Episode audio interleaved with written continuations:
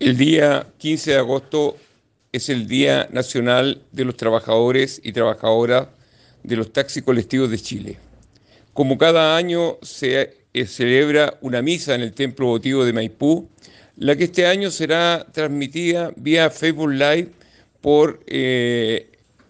la página o, el Facebook de Conada Koch, además de la página del Templo Votivo de Maipú.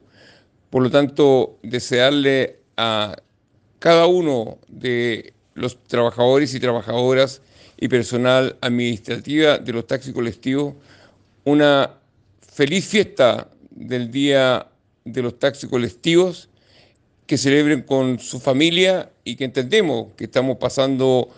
por minutos difíciles, pero eh, rogar a Dios en que esto vaya mejorando.